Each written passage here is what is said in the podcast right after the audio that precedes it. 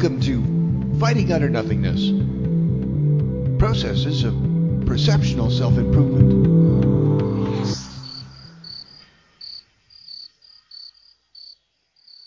Welcome to my episode of Sacrifice, the episode in which I sacrifice my preconceptions of what this episode was going to be. Because I was having trouble with my perfection anxiety, the challenge that I have that kept me from beginning. I have to let it go and just begin and allow it to become whatever it is that it is. You can't edit nothing because until you've actually got something, it's just pure thought, pure hypothesis, pure dream. And it is nigh impossible to edit ether. Because unless you have an example, even if it's a bad example, it's important to have it because it gives you something to respond to, something to evolve from in your own personal chain of evolution.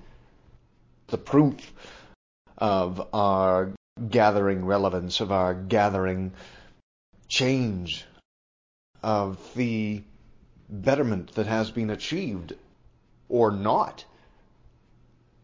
So, I'm sacrificing my perfect dream on the altar of reality, moving towards the act of improvement, the act of evolution, the act of example that will give you the evidence you need to move into the future, to move into the now, to move past the now and into the dream of what you are and make that the reality so your dreams can get bigger.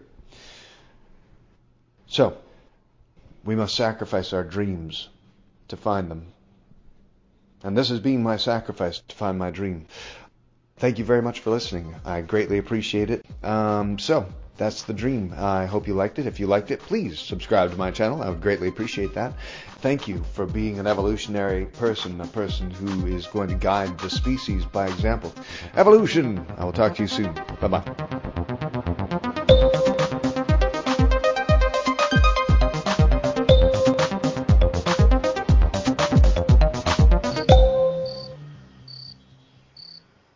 For more talking, writing, and animations, visit fightingutternothingness.com.